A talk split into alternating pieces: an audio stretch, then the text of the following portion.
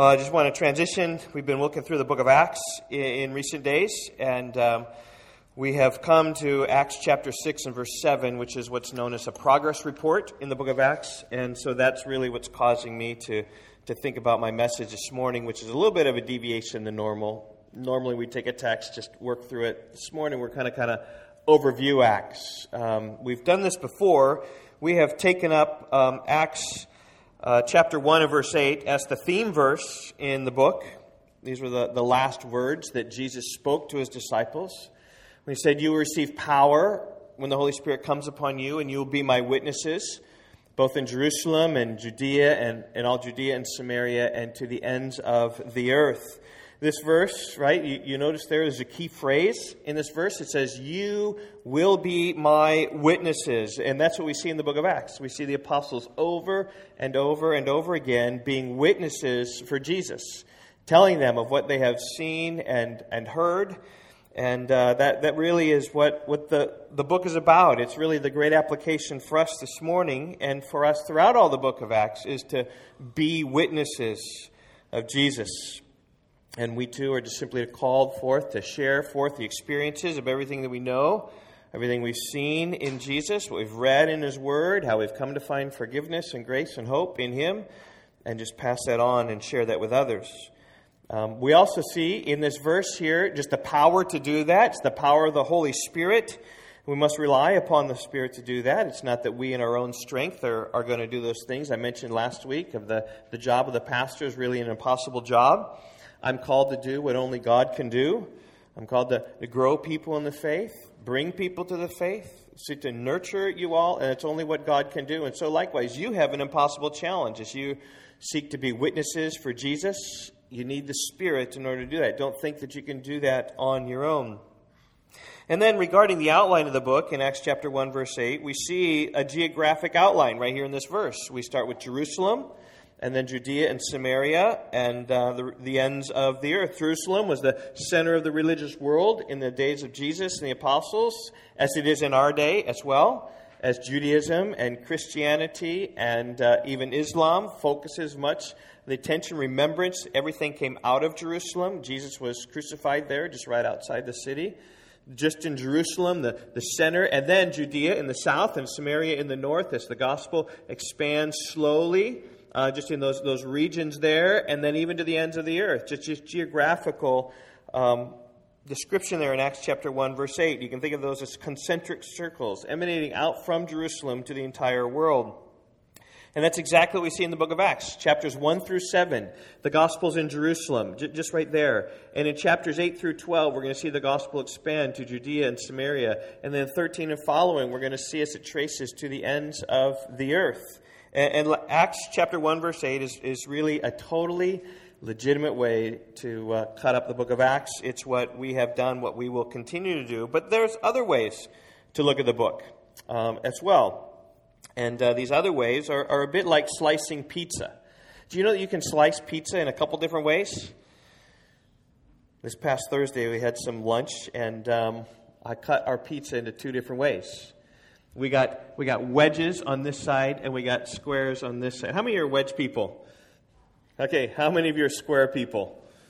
Okay, I, I personally, I'm a square person if I had had the chance. Um, they're both legitimate ways to, uh, to cut up pizza. Um, pizza in the wedge is interesting that every, every shape is the same. You get equal amount of crust as you do normal inner pizza, I guess. And on, on the squares, sometimes you have an inner piece, sometimes you have an outer piece. And if you grab one of those little corner triangle pieces, you get a ton of crust and a little bit of pizza.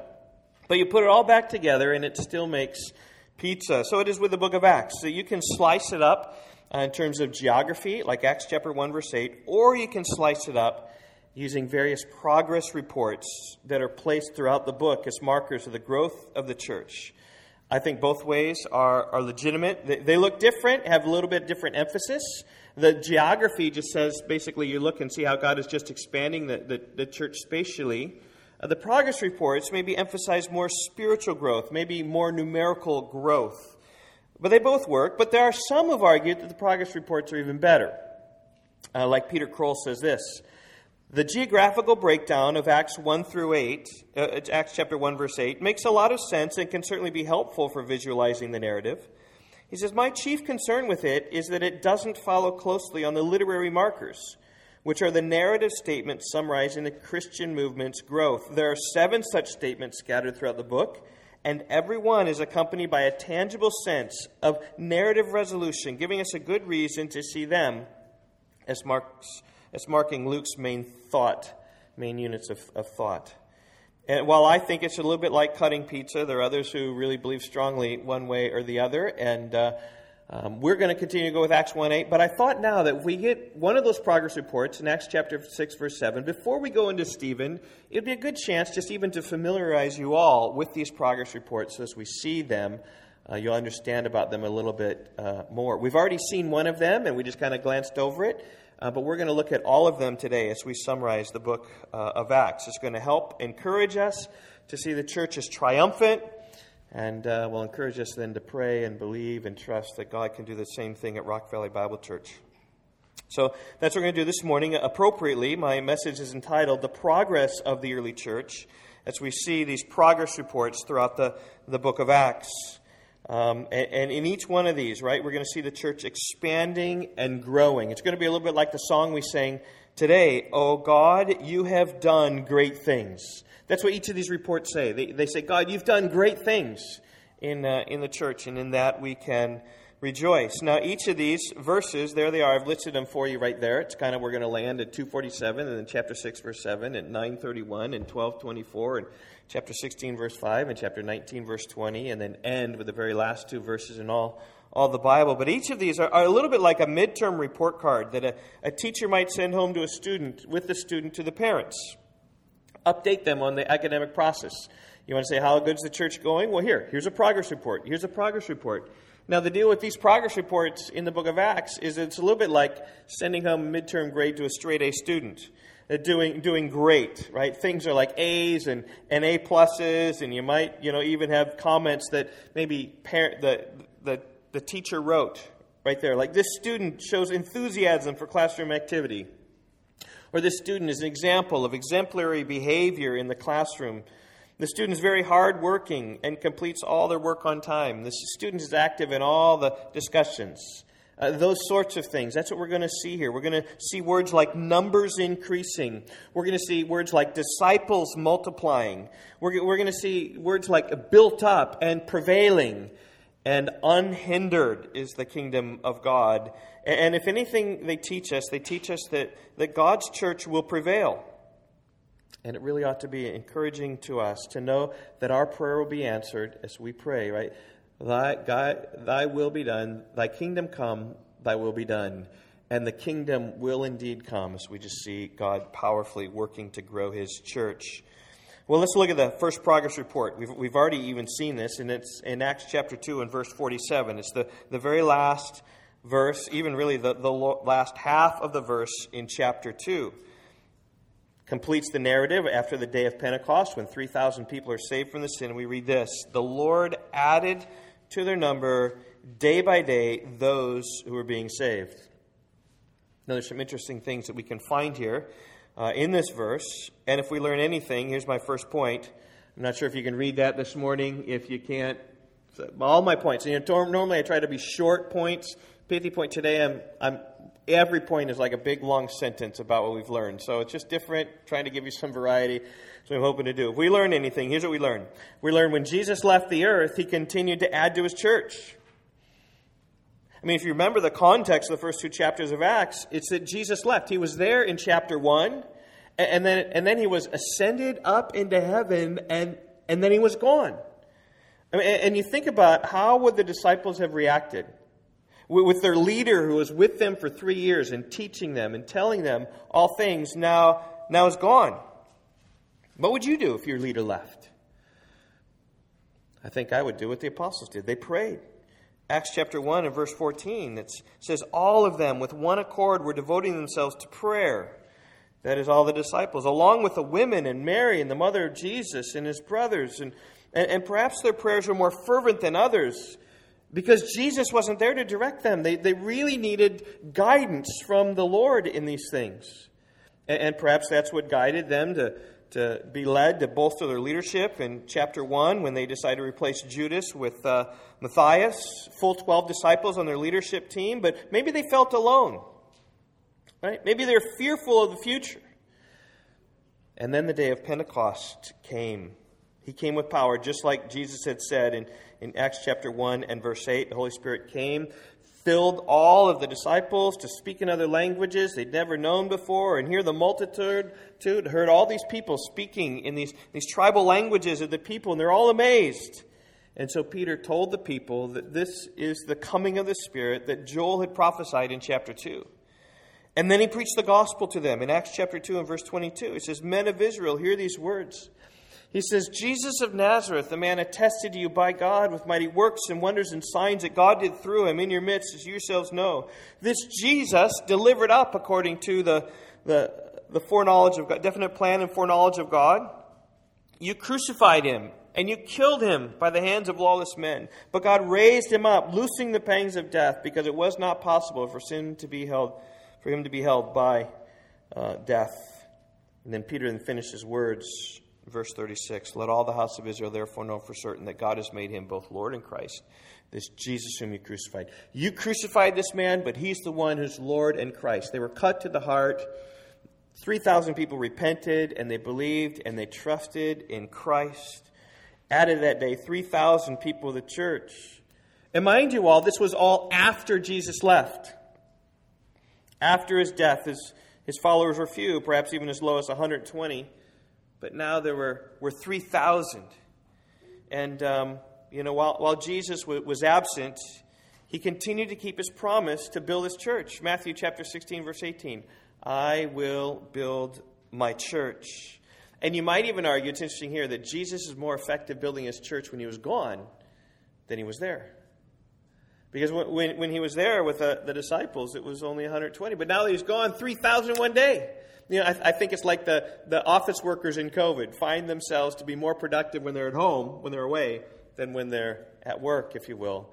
And Jesus is away and building his church in great ways. And that's the first progress report says. It says right here, the Lord added to their number day by day those who are being saved. You might even say Jesus added to their number day by day those who are being saved. And even when Jesus left the earth, he still continued to add to his church. Think that's the point of this progress report. He didn't need to be physically pre- present to do the job of building his church. He's doing it quite well even now while he's gone. Well, the next progress report comes in chapter 6, verse 7. We, we looked at this briefly last week. I kind of uh, glossed over it. In fact, even a, a couple years ago, I spent one whole Sunday preaching from the second half of this verse about these priests becoming obedient to the faith. Just an amazing thing. Uh, but in the, this progress report, we read this The word of God continued to increase, the number of the disciples multiplied greatly in Jerusalem, and a great many of the priests became obedient to the faith. And here's, here's my long winded point, okay?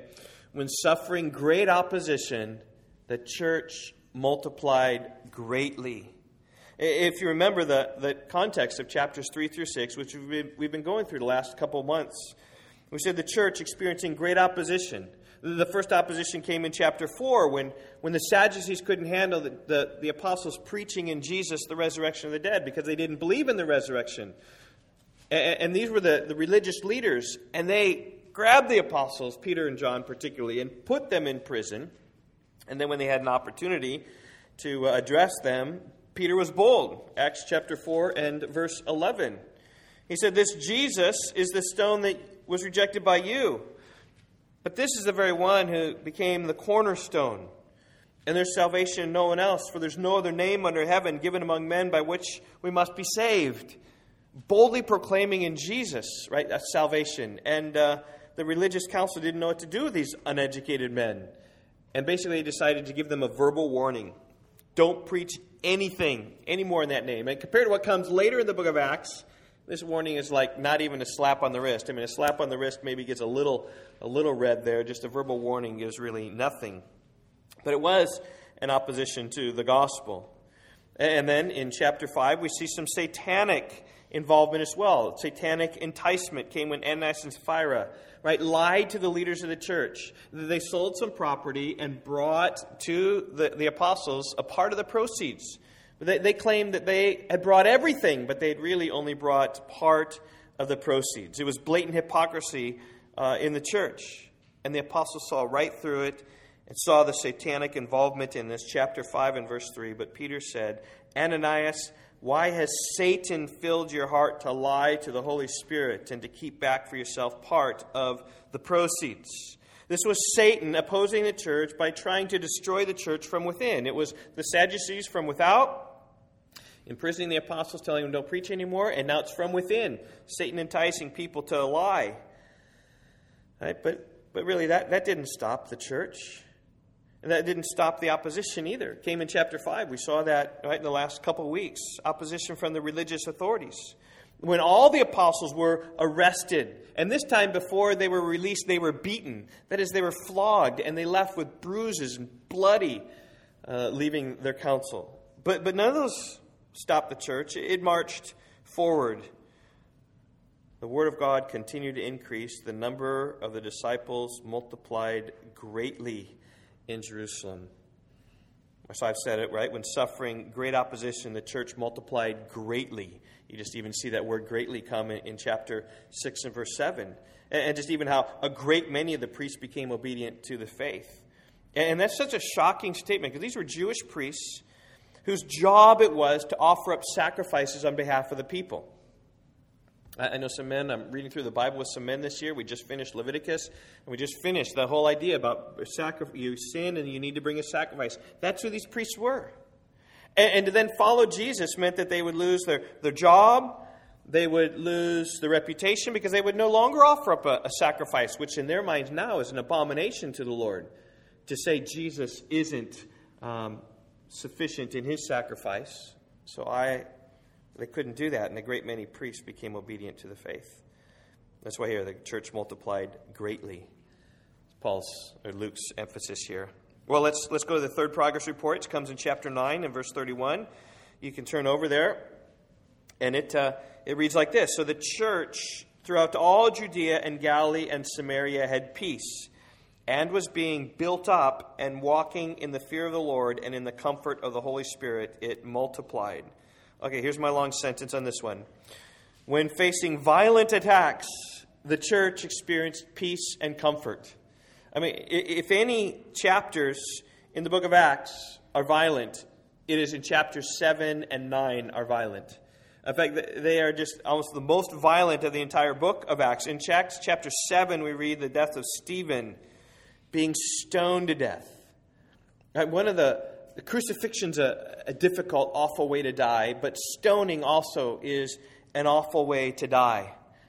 Oftentimes, they would take you and they would throw you off a cliff in order that as you fell down, you might, might break a leg or you might be hindered in some, somehow. And then, and then they throw these boulders over the cliff and they're trying to, trying to get you. And there you are, you've been thrown over this cliff, you've dropped maybe 15 feet, 20 feet, uh, whatever 40 feet, whatever, and, and, then, then you're on the ground, and then, and then it's raining these boulders coming from on top. And maybe at first you can dodge them a little bit, but as they come, you know, maybe one hits your leg, and then, and then it hits your leg and your pain, and then it hits your back, and then finally some start to hit your head. And it starts to crack your head, and you, you start, to, start to bleed, and you could hardly move even more, and then you're still being pelted until, until you're done. And that's exactly what was, was happening. As, as you look in um, chapter 7, when Peter finished preaching, they were enraged. In chapter 7, verse 57, they cried out with a loud voice, stopped their ears, rushed together at him, and they cast him out of the city. Right? They, they got him out of the city and perhaps threw him down someplace, and they stoned him. That is, they were pelting him with stones. And, and Saul was there. Verse 58. The witnesses laid down their garments at the feet of a young man named Saul. This is to be the Apostle Paul later, but here he was an unbeliever and in full agreement of everything going on. You can see his agreement in chapter 8 and verse 1, where it says Saul approved of his execution. And here was Stephen, the godly Stephen, right, called out, Lord Jesus, receive my spirit. And falling to his knees, even he cried out with a loud voice, Lord, do not hold this sin against him. And when he said that, he fell asleep. That is, he died, being pelted with stones. It's violent. It's a violent way to die. He became a martyr the Christian church. And then in chapter 9, we see Saul, the, the zealous Pharisee, heading off to persecute Christians in a violent way. He'd received letters from the religious authorities to be able to bring back anybody who's a worshiper following the way of Jesus men, women, whoever. And uh, he, he just he would bound them, he'd shackle them, he'd chain them together, he'd form a big train, whatever, and he'd drag them back to Jerusalem so as to be able to get at him. Um, now, we, it's interesting here in Acts chapter 9, we don't actually see um, the physical binding of Christians and dragging them off. Uh, but we know at some point between chapter 7 and chapter 9 that this was happening because Paul describes himself. In 1 Timothy 1.13, he says, I was a blasphemer and a persecutor and a violent aggressor. I was violent against the people of the church. And in Philippians 3, verse 6, he described himself as a persecutor of the church. Uh, the church, he was violent against the church, and yet in the backdrop of that, again, chapter 9 and verse 31, the church throughout all Judea and Galilee and Samaria had peace and were being built up and walking in the fear of the Lord and the comfort of the Holy Spirit. As I've said, when facing violent attacks, the church experienced peace and comfort. I mean, the contrast couldn't be any more stark. On the one hand, the, the church was experiencing one of the most violent seasons against it in all of its life. And on the other hand, the Holy Spirit was present, giving comfort to the afflicted. And that came, of course, through the conversion of the Apostle Paul in Acts chapter 9. And Paul began to change everything. There's God working. The most violent against the church, God says, Oh, I'll just change him. I'll convert him. And so he'll be one of your greatest supporters. And that changed everything from violence to comfort. All right, well, let's move forward to the fourth progress report. This is in chapter 12 and verse 24. And we read this But the word of God increased and multiplied it's one of the shortest progress reports we have in, all of Acts. The Word of God increased and multiplied. And here's my, my long sentence from this one. When branching out into a new culture, the church increased and multiplied. And branching out into a new culture, the church increased and multiplied. Now, if you remember, right after chapter 9, we come in Acts chapter 10 and chapter 11. And if you know anything about your Bibles, about the book of Acts, we see in chapter 10 when the gospel is brought to the Gentiles. That is, the, the church in this time, 10, 11, and 12, isn't so much growing geographically, though, though it does, but more of the emphasis here is that it's growing in, in ethnic diversity. The gospel going to the Gentiles.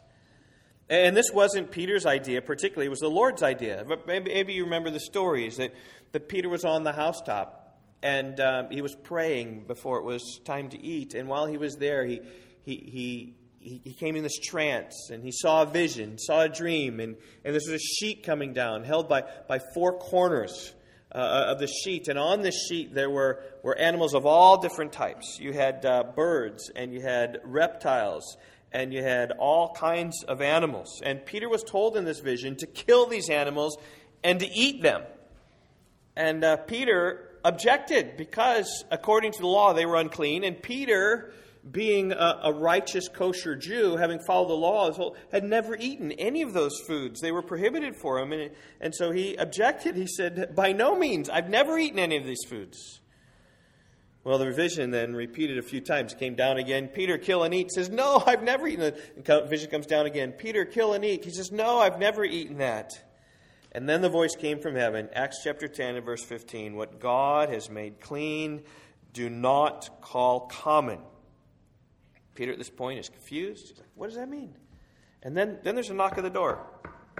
It was some soldiers coming from the home of Cornelius and a few days earlier, an angelic vision had come to Cornelius saying, Your prayers have been heard and your alms have been remembered before God. So send therefore to Joppa to this man named Peter. He's staying with Simon the tanner by the sea. And so that was four days earlier that these men came right as Peter heard. This statement says, What God has made clean, do not call common.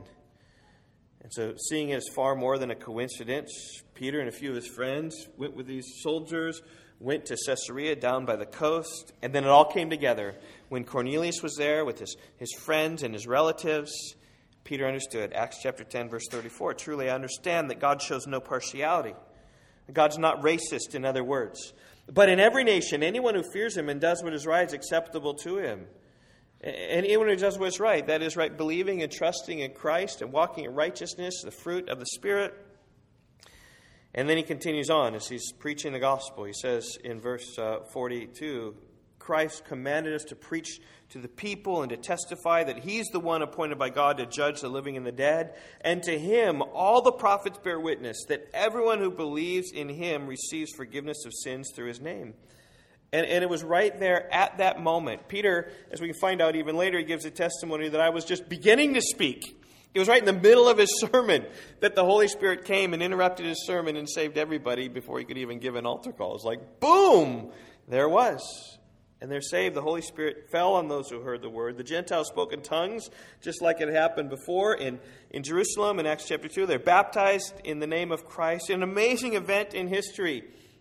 And the apostles came to understand the ethnic diversity of the gospel, that it was to Gentiles as well.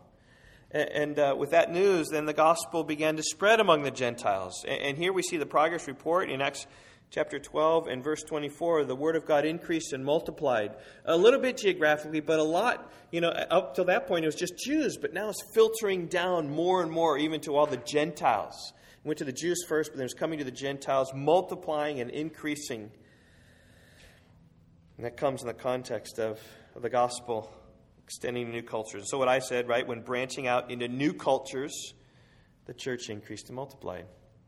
All right, let's move on. Fifth progress report, Acts chapter 16 and verse 5. We read this So the churches were strengthened in the faith, and they increased in numbers greatly. Now, this verse comes upon the backdrop of some great days in the church and then some difficult days. The great days was the sending out of, of Barnabas and Saul, Acts chapter 13, verses 1 through 3, with a, with the first missionary journey to send them out with the gospel to different places. And they visited about four or five different cities, saw people come to faith in Christ, and it was wonderful. But right as they got back from that, difficulty erupted in the church. Uh, the difficulty wasn't so much in the persecution of the church, um, as much as it was uh, division within the church, with doctrinal disputes, uh, differences of opinion, differences of thought. What, what entitles the gospel? What is the gospel?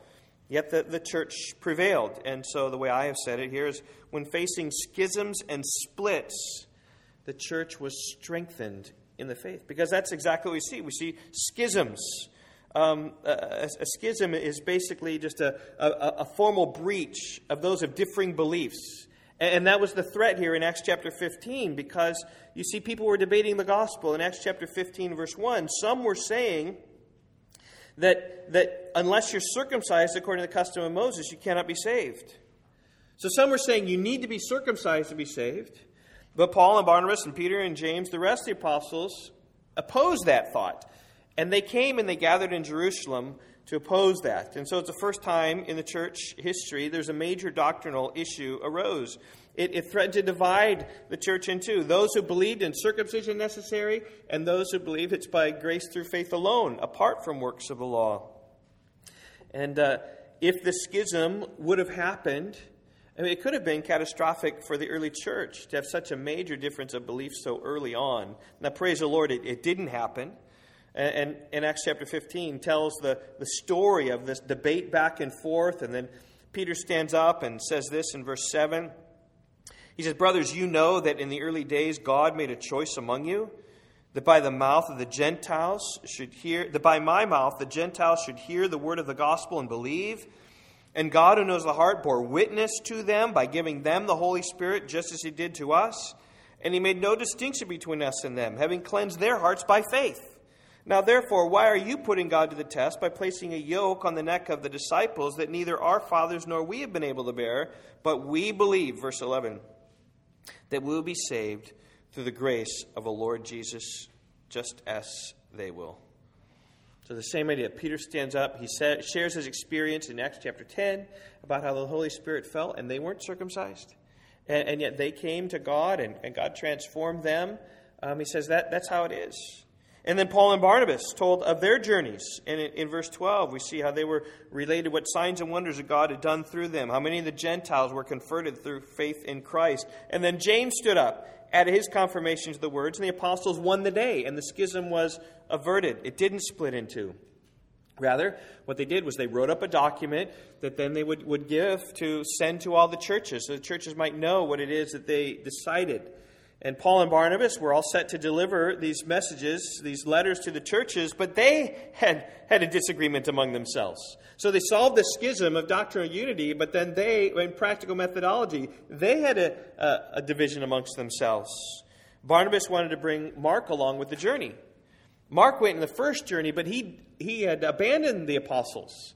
And, and Paul, Acts 15, verse 38, thought it best not to take with them Mark, who had withdrawn from them in Pamphylia. And so the difference between these two men was great enough that there was a split between these two men. There was a rift between them. They went their separate ways. Paul and Barnabas sailed away. Paul took Silas to visit the churches that they'd planted. But despite their differences, the decision of the elders and apostles in Jerusalem were delivered to the churches, and when the churches received them, that's the context of Acts chapter 16, verse 5. Right, verse 4 As they went on their way through the cities, they delivered for them observance the decisions that had been reached by the apostles and elders who were in Jerusalem. So there was doctrinal unity, even maybe methodological disunity, but still, even amidst that, they received these letters, and so, verse 5 the churches were strengthened, and here it is, in the faith, quote unquote. Right? It's, it's right there in the faith. What is it that, that is required of you as you believe and trust in Christ? It's just faith alone and trust in Him. You don't need to be circumcised to be saved, in other words. And they increased in numbers greatly. And there's the progress report. Just, just numbers every day were increasing in the church. And, you know, I'm so encouraged by this particular summary because it just shows here in the days of COVID, there's, there's splits and rifts in the church. Right? But God is so much bigger than COVID. Anything that might threaten our unity in these days, God is way bigger than that. And I have no fear of the future. The church of Jesus Christ will prevail as they prevailed, even through schisms and splits. All right, two more progress reports before we, we head to the Lord's Supper. The, the next one is Acts chapter 19 and verse 20. It resists. So the word of the Lord continued to increase and prevail mightily. Now, this sounds just like the other reports. Things going well, things are increasing, things are prevailing mightily. Uh, this comes after Paul and Timothy and Titus brought the gospel to Philippi in chapter 16, and then Thessalonica and Berea and Athens in chapter 17, and then Corinth in chapter 18, and then Ephesus in chapter 19, and the gospel is simply being received by many as it was going out, as expanding to all these different cities, all these churches being planted, is being received by many. And here's, here's my long winded sentence, right? When expanding across the world, the church prevailed mightily. And because right here, even you see, see this great missionary expanse uh, between 16 and 19 here. You've got the second missionary journey where they go out and they come back, and they're out on a third missionary journey going back. They're, they're calling for help in Macedonia, divine, divine help with that. God's guiding them to go uh, to these places, to Philippi, and, and um, going to Thessalonica and Berea and Athens and Corinth. And, and, you're familiar with some of these places because that's where churches were planted, where letters were written to those in Thessalonica and to those in Corinth and to those in Ephesus, where, where churches were planted. But I have no doubt even other churches were planted, but Luke just didn't record them for us here, as they were planted along the way, as the gospel was being received by many, many people. It was, it was mightily, it was prevailing. And, and that's, I think, exactly what uh, Acts chapter 19 and verse 6 teaches, right? The, when the church expanding across the world, the church prevailed mightily. And during these days, the church wasn't merely limping by, barely making budget, existing same old, same old, stagnant numbers. It was growing and, and expanding and prevailing all over the world. I mean, and that was the character of the early church, just expanding and growing. Now, it's interesting here in, in Acts chapter 19 of where this summary statement comes. It, it comes right in the midst of Paul being in Ephesus. Uh, he had been in Ephesus uh, before. You can look at chapter 18 and verse uh, 19 through 20. Uh, Paul was in the synagogue reasoning with them, and those in Ephesus said, Oh, please stay with us a little bit longer. And Paul says, No, I, I, I can't. I got to go. But he says, Acts chapter 18, verse 21, I will return to you if God wills. And so Paul was in Ephesus, and apparently he was with them for a while. I don't know if there were any converts in Ephesus or not, because he went away, and when he came back in Acts chapter 19, he found 10 men who believed in the baptism of John, but they had not heard of the baptism of Jesus. So here was in Ephesus where he had been talking, talking with them, reasoning in the synagogue, probably left Ephesus fruitless, but then came back with these um, 10 men, 12 men, and they'd been baptized only in, in John the Baptist. But hearing of Jesus, then they're baptized in the name of Jesus, and thus began the church. With these 12 men, new converts into, into the church. And in Acts chapter 19 and verse 9, we read about how they were in the school of the hall of Tyrannus, where Paul was arguing and seeking to convince people Jesus is the Christ. Stayed there another two years. He eventually stayed about three years. And things were going really well in this idolatrous city. I mean, look at how well it was doing. Verse 17 Fear fell upon them all, and the name of the Lord Jesus was extolled. And also, many of those who are now believers came confessing and di- divulging their practices. And this was this was idolatrous people who, who offered up magic to these idols. And so they, they came with their, with their books. Then a number of those who practiced magic arts brought their books together and burned them in the sight of all. And they counted the value of them, and it came to 50,000 pieces of silver. That is repentance. When you're, turning from your old way of life that's in these magic books and these magic potions and these idols, you're saying, No, I'm done with those. I am burning those. We're having a bonfire. I'm getting rid of those. I look forward to preaching this passage someday and having a bonfire outside our church. It's going to be a fun time when we, when we do that. But that's what they did. They were burning all these things. And so we read, verse 20, the word of the Lord continued to increase and prevail mightily.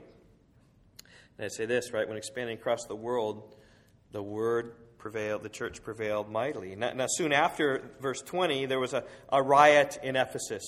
Right, all these people turning from their pagan practices then were disrupting and disturbing the, uh, the business of, of Ephesus, which worshipped Artemis the Great. And so there was this, this battle. They hated the Christians because they were, were, were losing income for their temple.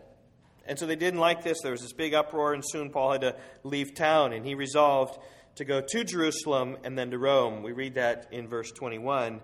After these events, Paul resolved in the Spirit to pass through Macedonia and Achaia, going to Jerusalem, saying, After I've been there, I must also see Rome. So that was his plan. He was going to go. He was going to go to Rome, but he had to get there by way of Jerusalem. He wanted to be in Jerusalem by day of Pentecost. He finally gets there in chapter 21. Um, and then some things and events happen there, which then lead to our our final um, progress report. We find that in the very, very last verses of Acts 28. When Paul was restricted, the church carried on without hindrance. That's Acts 28 30 and 31. He lived there two whole years at his own expense and welcomed all who came to him, proclaiming the kingdom of God and teaching about the Lord Jesus Christ with all boldness without hindrance. Now, just think about Paul even in getting there he, he wanted to go to Jerusalem first and then go to Rome. But when he went to Jerusalem, he walked in the temple, was arrested. And he spent the night in jail and tried to explain some things. And then it was found out that people were going to kill him. And so he had this clandestine army of, of many horses. I think it's like 300 horses to take him from Jerusalem to Caesarea to protect him, where he was held there for a couple years as a slave, as a, a prisoner rather. And he stood before kings, stood before Festus, he stood before Felix, he stood before Agrippa. Finally, appealing to Caesar, he says, Okay, we'll send you to Rome. So he went to Rome on a prisoner ship. When he, when he went there and finally went to Rome as a prisoner and he was under house arrest, is where we find these very last two words, where he lived there at his own expense. He was there in his home, but he was awaiting trial for people to come. But while he was there, he was proclaiming the kingdom of God teaching about the Lord Jesus Christ with all hindrance. And I, I just said to this, right, when Paul's restricted, right, when he can't travel, still the kingdom is going without hindrance. I, I think that's the emphasis of what Luke wrote as he wrote these words. Yes, he was in his home. Yes, he was a prisoner of the state, but people were coming to him. And he was able to preach the gospel. And he was able to send messengers out and to, to do his will and to, to have his fingers in, in a lot of things happening in the church. The kingdom was continuing without hindrance. And, and that's the end of the book of Acts. It ends on a note of the gospel going forward unhindered. And though Paul was bound, the gospel was not. Back during the days when Paul wrote 2 Timothy, it was right here in Acts 28 when he's in prison. He's writing to his, his young son in the faith, who's a pastor, trying to encourage him in these things.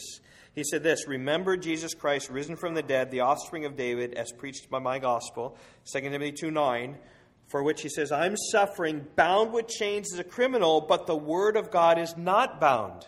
So I might be bound here in my own house, right, but the word of God is not bound. It was being proclaimed, the gospel was without hindrance. It's interesting to note also how Luke ends the, uh, ends the book of Acts. He doesn't end it on a sour note. Like, he doesn't end it through carrying through to finding the death of Paul and then recording Paul's death. Because I don't think that was Paul's purpose. He, he didn't want it to, to end in, in sorrow or misery or, or Paul dies and then, you know, that kind of happens. He wanted to end it with success. This was before he was beheaded in Rome. As the, the church is a book of triumph and success and progress. Right? Nothing stops the church. That's the whole idea about all of these, uh, these progress reports. That's the idea. Even when Jesus leaves the church, when, when he's gone, he's in heaven. He's going to build his church in heaven apart from us. That's the first progress report. The second one, right? Even when suffering and opposition comes, the church will multiply greatly. Through great suffering, the church will multiply greatly. And the third one, right? Even violence against the church God can convert the most violent attacker of them all and bring peace and comfort in the Holy Spirit to the church. That was the third progress report. And the fourth one, even branching out to new cultures and to the Gentiles, the church was increasing and growing. That's number four. Even when, when facing schisms and splits, doctrinal errors, personal differences, methodologies, the church was strengthened in the faith still. That's five. And, and even, right, when expanding across the world, the church prevailed. That's six. And finally, seven, what we're here is when, even when Paul was restricted, right, the, great apostle who probably did more for Christianity than anybody else, humanly speaking. Even when he was bound, the church and the gospel went unhindered. And that's, that's the whole idea about the book of Acts. And, and my only prayer for us, just going through that, I just wanted to give you a different perspective of how to divide up the book of Acts. It really helps us get a, a flavor of what Acts is about, is really to know something of the progress of the gospel at Rock Valley Bible Church. So let's, let's pray as we then transition to Lord's Supper.